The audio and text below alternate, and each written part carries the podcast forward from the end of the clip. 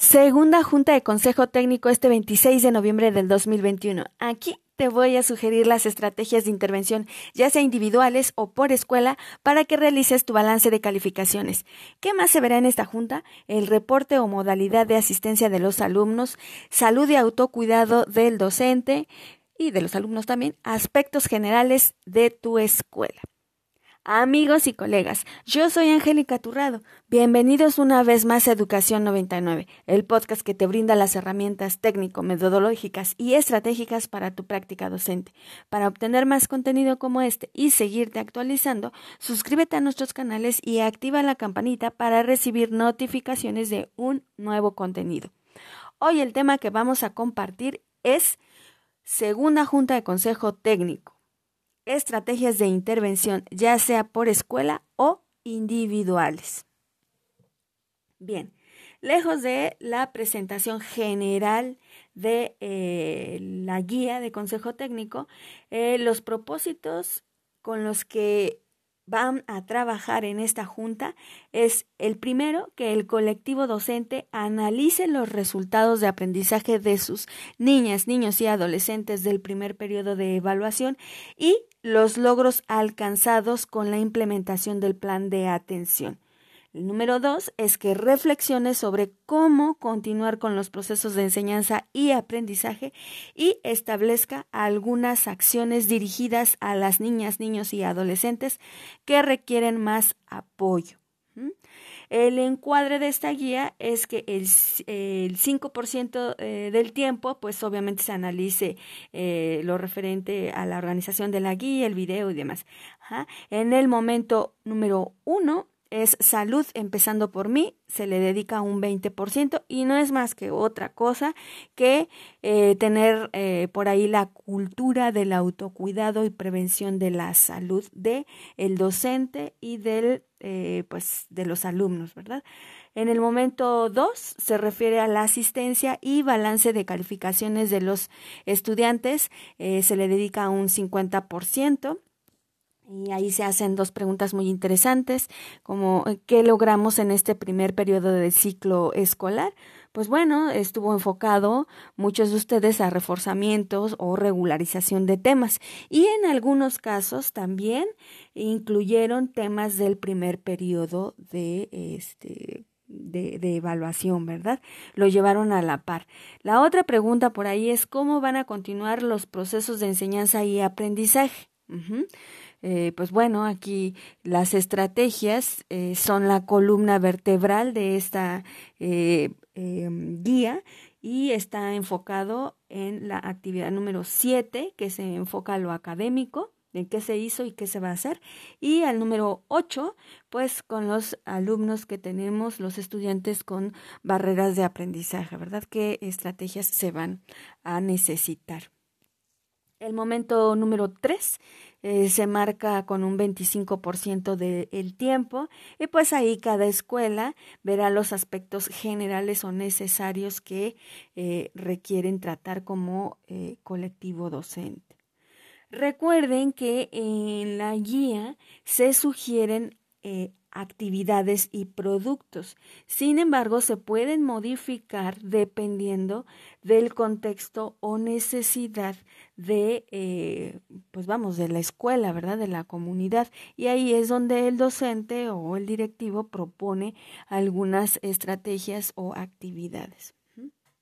La organización de los docentes que propone la guía dice que solo sea por grado. Aquí yo difiero un poco y les sugiero que la organización de trabajo sea efectivamente por equipos. Si están en secundaria, pues que se junten por asignatura o eh, si están en primaria, pues por grado o eh, en preescolar igual. Ajá. Y pues vamos, ahí tienen otros departamentos, auxíliense de ellos, ya sea psicólogos, economos, orientadores, trabajadores sociales, ellos les podrán orientar en algunas acciones. El, lo importante es aprovechar eh, las habilidades y conocimientos de cada uno de, los integrantes de la comunidad para que eh, pues vamos, salgan muchas estrategias, ¿verdad?, de intervención. que se apliquen. Esto es lo importante. Los materiales que se solicitan, eh, pues uno de ellos y el primero es el resultado del primer periodo de evaluación por grupo.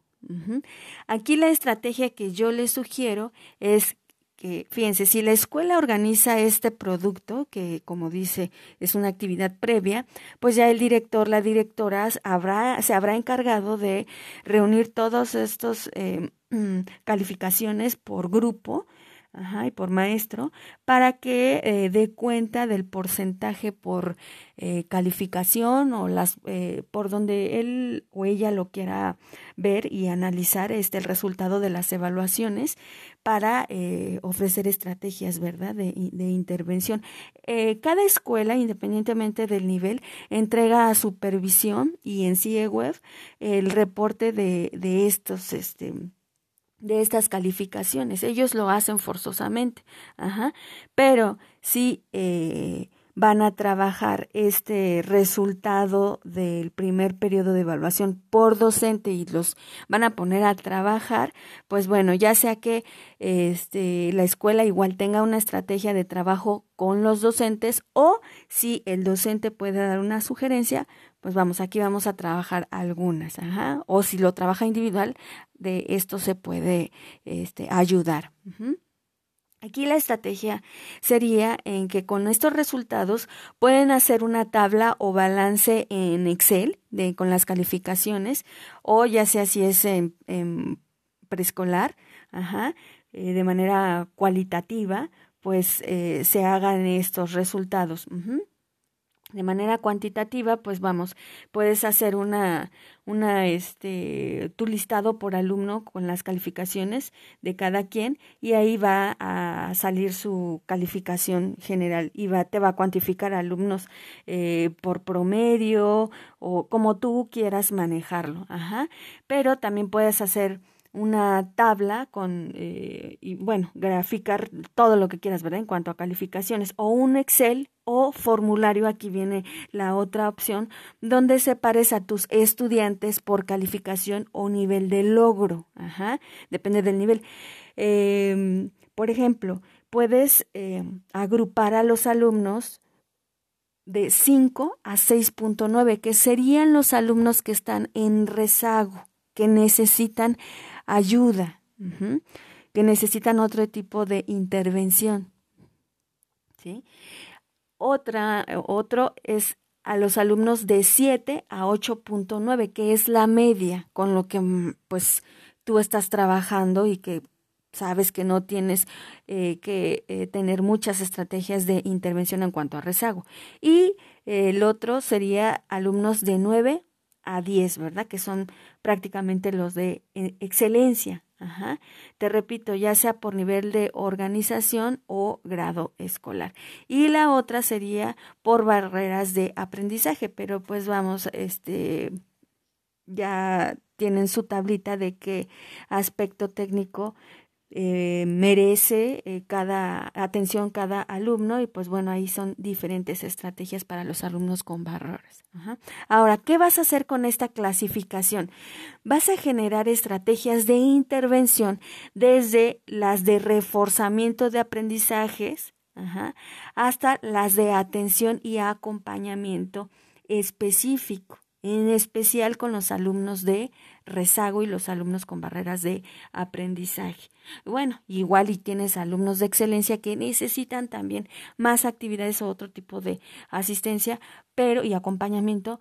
En esos dos casos, con los alumnos de rezago y de excelencia o los alumnos de, con barreras, tienes que generar algunas estrategias de intervención. Ahí es donde pues está lo eh, no complicado, pero es en donde se tiene que poner a trabajar la escuela y cada docente, ya sea por especialidad o grado, para poder eh, ver qué se va a hacer con estos alumnos. Ajá. Eh, no sé, te piden más tiempo, no sé si les puedas dar más tiempo tú como docente o, en escuela, eh, pero pues ya estará por ti, ¿verdad? A lo mejor tienes mucho amor a tu profesión, pero pues si está en ti darlo, adelante, y si no, pues... Eh, eh, no sé, ocúpate nada más con las horas de pago que te, que te dan, ¿verdad? Organízate. Ajá. Igual y, y dice que te pide ahí la guía eh, tutorías o, hacer, o asesorías personalizadas, pues ya sería cuestión de organizar precisamente qué, qué aspectos verías en esta en estas tutorías, asesorías o proyecto en qué tiempos y con qué estrategias, ¿verdad? El proyecto de, seguimiento académico, un programa y demás, ya sea individual o por eh, academia o, grado. Ajá. Y pues bueno, eh, se centran estas, se centrarán estas estrategias en los procesos no alcanzados y en donde tendrás que eh, incluir a los padres de familia, porque obviamente no solo tú vas a poderlas, este, pues acaparar, ¿verdad? Eh, incluso con los alumnos que tienen eh, problemas ahí de, de rezago, pues son, son varios aspectos y ahí es donde incluye mucho la ayuda del padre de familia o tutor. Pero bueno, el material, otro material que se te pide es el listado de aprendizajes fundamentales que no lograron consolidar, eh, ya sea por grado o eh, por grado, ajá, iba a decir por alumno, pero no, por, por grado, te lo este, ponen de manera general, ajá. Y pues bueno, ahí la estrategia que yo te sugiero, ya sea como escuela o individual, es que aquí ya no son los aprendizajes que no se lograron. La guía efectivamente pide listado de aprendizajes que no se lograron. Está pidiendo lo mismo que la anterior. Ajá. Pero, pues imagínense estar en esta constante, constante, pues eh, yo considero que no te va a dejar avanzar tanto si te, si te estacionas ahí. Aquí sería identificar también tiempos, asistencia de los alumnos y organización de los contenidos. La escuela está, eh, la asistencia de los alumnos, eso es lo que te indica más eh, que otra cosa cómo vas a, a trabajar esta organización de los eh, contenidos, cómo vas a, a dosificarlos. ¿Cómo? Pues bueno, uno, pues revisa tu calendario escolar. ¿Cuántas semanas faltan aproximadamente para la siguiente descarga administrativa? Divide tiempos y sobre todo con la asistencia de tus alumnos, incluyendo la semana de evaluación. Ejemplo, si tu escuela está asistiendo de manera presencial alternada, eh, una semana va este, la mitad de la lista ¿no? de un grupo y la otra semana va la otra mitad del de, el grupo, por ejemplo, sección A y sección B, pues ya no le están tocando esas 16 semanas a todos los alumnos, ¿verdad? Tienes que dividir estas 16 semanas entre estas dos secciones, la sección A y la sección B. Ajá, entonces ya estamos hablando de ocho semanas por cada eh, sección o cada grupo. Y de ahí le tienes que descontar la semana de evaluación. Ahí es donde viene, vamos, eh, eh, cómo planificar esto. No solamente es eh, decir los aprendizajes y ya no, hay que, te repito, ver el calendario, las semanas, la semana de evaluación, la asistencia, cómo están asistiendo tus alumnos, Ajá, en qué modalidad. Y pues bueno, de ahí revisa el total de aprendizajes. Ajá, haz una lista de aprendizajes eh, y ahí sí prioritarios, ajá, dices, bueno, pues tengo 20 aprendizajes, ¿verdad? De aquí hasta eh, la, siguiente evaluación. Entonces esos 20 aprendizajes los divides entre esas ocho semanas y le vas a asignar actividades, actividades a esos eh, a esos este, 20 aprendizajes, pero ya divididas por número de clase. Ajá a lo mejor a cada eh, eh, aprendizaje le vas a asignar una o cuatro actividades o a lo mejor las vas a dividir en semanas, a lo mejor tu clase eh, va, ves a tus alumnos cuatro veces a la semana o igual cinco veces a la semana, entonces de ahí tienes que sacar tus cinco actividades a la semana, estas ocho, ocho este, semanas, cinco, ocho, cinco por ocho, Ajá, y obviamente ahí tienes que eh, ver qué actividades les vas a, dejar igual qué tareas les vas a dejar para reforzar estas actividades en los días de descanso y si es que les quieres dejar, si crees en esto del reforzamiento de, de las tareas y actividades en estos días de descanso de los alumnos, eh, pues bueno, ahí sería cuestión de que organices los tiempos. Ajá. Y eh, pues vamos, revisar efectivamente que estas actividades sean acordes a los aprendizajes, ¿verdad? Bueno, ya dependerá mucho de las estrategias que utilices. Considera que para cada actividad en estos casos, como ya habíamos considerado en otros videos, pues eh, meter esta metodología de aula invertida, esto te puede ayudar mucho en tu planificación de clases. Puedes revisar el video de aula, aula invertida aplicada en el modelo híbrido en México, que este, estuvimos aquí en en este podcast trabajando específicamente el 12 de septiembre del 2021 o también otro eh, otro podcast que te puede ayudar mucho es eh, la planificación híbrida utilizando la taxonomía de Bloom ajá, en tus actividades. Ya no estamos eh, planificando ajá, te tienes que dar cuenta tú y tu colectivo y que ya no se puede planificar eh, por los tiempos de asistencia de los alumnos y que son menos clases, pues inicio, desarrollo y cierre ya cambia la planificación y eh, vamos, se centra mucho en las actividades de este que se desprenden de los aprendizajes previos, aprendizajes esperados, en donde las actividades se llevan mucho, mucha, mucha ventaja. Y entonces ahí entra esto de la taxonomía de Bloom que quisiera que revisaras.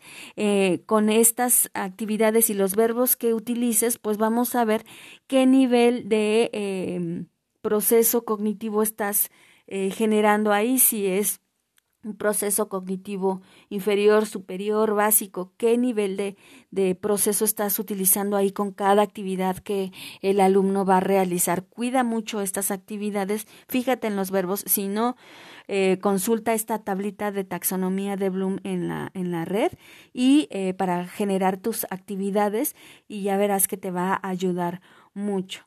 Pero bueno. Otro material que te está pidiendo eh, la guía son los registros de asistencia, comunicación y participación de los eh, estudiantes por, por grupo, aquí dice, ¿no? Pero pues esto es muy fácil porque la escuela lo tiene eh, contemplado, sabe muy bien cómo está trabajando este, la totalidad de, de, sus niños. Si es en forma presencial alternada, que es como el ejemplo que te dije, este, si es híbrida, si es trabajo a distancia, y te da eh, eh, una, un, vamos, hay una guía en cuanto a lo que se refiere cada modalidad, por ejemplo, y, muy bien, muy, muy básico y muy entendible, dice que la modalidad híbrida puede aplicar diversas formas de trabajo que combinan la atención presencial y de manera virtual. Ajá. Híbrido, efectivamente, eh, alterna lo, la asistencia con lo eh, virtual. Ajá. El trabajo a distancia, pues puede incluir el uso de tecnologías de la información y de la comunicación. Y pues la otra, la presencial, ahí no hay duda, ¿verdad? Pues es, van eh, los alumnos según calendario, ¿no? Pues bueno, ya será cuestión ahí del, de, cómo la escuela lo, lo reporte. Eh, y eh, de esta tablita, lo que confiere al docente, pues es eh, que efectivamente tenga bien ubicados a los alumnos con asistencia sostenida, asistencia intermitente y asistencia inexistente. Eso lo veían, lo veíamos en los, en el acuerdo, em, en el acuerdo 26, eh, 12, 20. Bueno, de ahí se derivaron varios, ¿verdad? Pero el acuerdo 160621 era, era el que trataba sobre la asistencia y, eh, de, de, este tipo de los de alumnos en su artículo tercero. Así busquen el acuerdo número 160621 por el que se regulan las acciones específicas y extraordinarias para la conclusión del ciclo escolar 2020-2021. Y ahí en su artículo tercero, en su inciso A e inciso B, te marca bien quiénes son los alumnos con comunicación y participación sostenida y quiénes son los alumnos con este comunicación inexistente, ¿no? Ahí te especifica bien. Entonces, en los alumnos que son de primaria y preescolar, pues no hay, no hay este, pues tanto, tanta duda, ¿no? Pero en secundaria, que es por asignatura, eh, los alumnos, los docentes tienen que verificar efectivamente qué alumno tienen en esta situación. Y pues bueno, es, para eso sirve la, la tablita. Otro material muy básico, pero que servirá de mucho para ir generando esta cultura del respeto en la eh, comunidad, pues son el respeto a, las personas con barreras y a los alumnos, ¿verdad? Con barreras de aprendizaje, pues es este video de las prácticas docentes para una educación inclusiva. Ajá. Ahí, eh, pues vamos, está la, la liga y sería bueno compartirlo con toda la comunidad si tienen algún eh, blog, alguna estrategia por ahí de comunicación, no sé, algunos utilizan el Face, algunos tienen plataformas y demás, pues colgar eh, de ahí la, la liga, ¿verdad? Para que tanto docentes, padres de familia, alumnos y demás se vayan eh, vamos enrolando en esto, en toda esta cultura de la inclusión y pues ir respetando, ¿verdad? Ir conociendo desde conceptos hasta pues el respeto a, a, a todos en la comunidad, incluso eh, papás, alumnos y demás con estas barreras de aprendizaje, porque no solamente tenemos alumnos, también tenemos papás con estas, eh, pues vamos, eh, barreras, ¿verdad? Y los anexos, pues bueno, están muy interesantes, eh, que si se eh, ven en, en esta junta de consejo con los docentes, pues les haría reflexionar, ¿verdad?, en esta cultura del autocuidado pues va desde hábitos de sueño, alimentación y actividad eh, física, ¿no? Y pues bueno, con esto que, que hemos trabajado aquí, eh, estas sugerencias que se han eh, combinado, tanto las de, que vienen marcadas en la guía con como las que les he sugerido, pues ya tienes los productos que te marca la guía y son dos. El primero, pues son los elementos clave para planificar la enseñanza y el aprendizaje durante el segundo periodo del ciclo escolar. Ajá. Con lo, con lo anterior lo, lo cubres con las eh, estrategias de cada docente, ya sea por nivel de rezago de los alumnos de excelencia o con alumnos de barreras de aprendizaje, eh, ya sea individual o, o, por eh, grado o escuela. O el número dos dice acciones dirigidas a los niñas, niños y adolescentes que requieran apoyo para contribuir a mejorar la asistencia, comunicación y participación de la escuela. Bueno, Aquí en esta número dos, que son las acciones para contribuir a mejorar la asistencia, pues bueno, como docente, pues no puedes hacer mucho, ¿verdad? Si tienes tú uh, por ahí algún medio de comunicación con los alumnos, lo máximo que puedes hacer es invitarlos, ¿no? Eh, a que este, regresen a, la escuela con esta asistencia alternada o, o como se organice tu escuela para que pues obviamente pues estén ya interactuando, ¿verdad? Con sus compañeros, con el aprendizaje y con la misma escuela y su contexto. O la escuela pues obviamente hará otras estrategias, pero pues ya son diferentes a nivel escolar. Para eso pues tienen que sentarse y platicar. Eh, eh, todo, se eh, todo esto se contextualiza y va desde, les repito, estrategias de comunicación del docente, estrategias de lo administrativo por escuela y cómo lo reporten, ¿verdad? Y pues recuerden que pues también ahí se ven involucrados los papás, ajá, porque muchos piensan que la escuela pues tiene eh, la responsabilidad al 100%, ¿verdad? Y ahí hay que hacerle reflexionar al papá, hacerlo consciente al, al, padre, madre o tutor de que pues también en él existe una responsabilidad. No sé, la escuela tendría que generar una estrategia para dársela a conocer a los alumnos y es la que está precisamente eh, pues involucrada aquí en este acuerdo número 160621 eh, búsquenlo así, acuerdo 160621, por el que se regulan las acciones específicas y extraordinarias relativas para la conclusión de este ciclo escolar 2020-21. Ya lo habíamos trabajado, que es el nivel de comunicación, ya sea eh, inexistente, intermedia, ajá,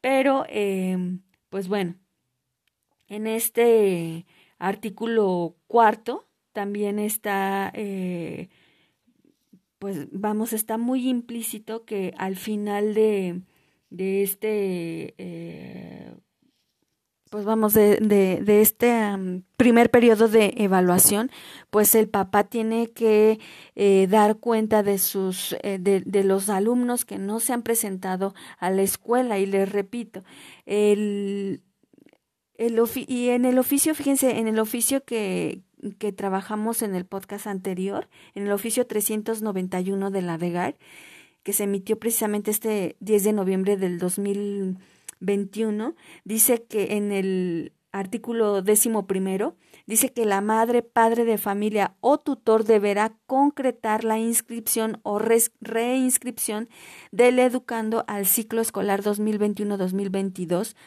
Ajá, con la entrega de la documentación del mismo a más tardar, y esta es la fecha clave, el 10 de diciembre del 2021. Ajá. Hasta el 10 de diciembre del 2021 es cuando se le da al padre de familia pues la oportunidad de dar eh, cuenta, luz, aviso, eh, pues vamos de que su hijo pues va a regresar a, al ciclo que le está este, e, el ciclo en curso, ¿verdad?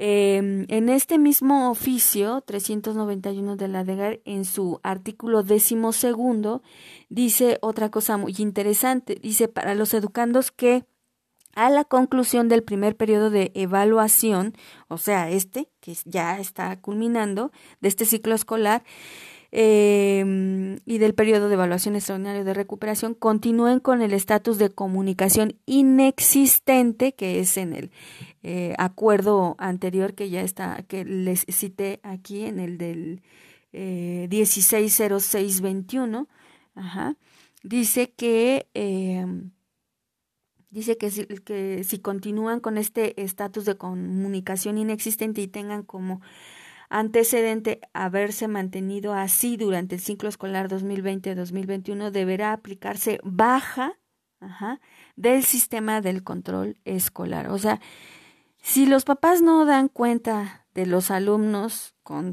todos sus documentos y demás que les solicite la escuela este 10 de diciembre, la escuela podrá darlos de baja.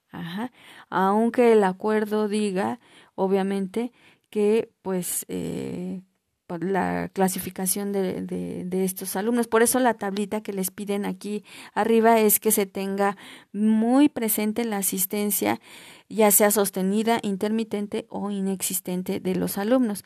La escuela reporta estas tres em, tipos de asistencia de los alumnos y la SEP ya por medio de control escolar pues dirá qué es lo que procede para estos alumnos. Pero por lo pronto, pues ya vimos, ¿verdad?, lo que dice en este oficio 391 que la de Gair eh, emitió a control escolar y pues vemos eh, ya control escolar se está, estará considerando eh, cuál va a ser el procedimiento para estos alumnos, pero pues ya el periodo de este pues vamos de, de, de oportunidad ya pasó para este tipo de alumnos. Ajá. Y pues igual ahí la guía está considerando todavía eh, en cuanto a la ayuda para el periodo extraordinario de recuperación, todavía la guía lo extiende un poquito más a todo el ciclo, bueno, no un poquito, ¿verdad? todo el ciclo escolar, no solamente a este primer trimestre o periodo de recuperación con los planes de atención. Eh, dice que, pues obviamente, la escuela puede brindar estos planes de atención en todo lo que resta de este ciclo escolar o este vamos que no se acabe en, en este periodo de evaluación verdad ya eh, pues vamos, cada docente, cada escuela organizará eh, todas sus estrategias y medidas de intervención para ayudar a los alumnos por medio de programas, horas o asignaturas, talleres que pueda ofrecer a sus alumnos para poder eh, ayudarlos. Y pues bueno, a grandes rasgos, esto es lo que la guía, eh, segunda guía del Consejo Técnico, pues pide, solicita la organización de cada escuela y la lectura de la misma, pues, eh, pues darán cuenta de ello, ¿verdad? Eh, a mí me dio mucho gusto estar compartiendo estas estrategias con ustedes. Estrategias hay muchas, pero que no solo se queden en estrategias, aplíquenlas, háganlas, ya sea en lo mínimo, pero que en realidad se apliquen en cada escuela dependiéndole de su contexto y necesidad. Eh, ya sea, les repito, por cada escuela o niño, pero de verdad que se, que se hagan, que se apliquen. Pues bueno, me dio, les repito, mucho gusto haber estado con, con ustedes y eh, nos vemos hasta la próxima. Bye, bye, bye.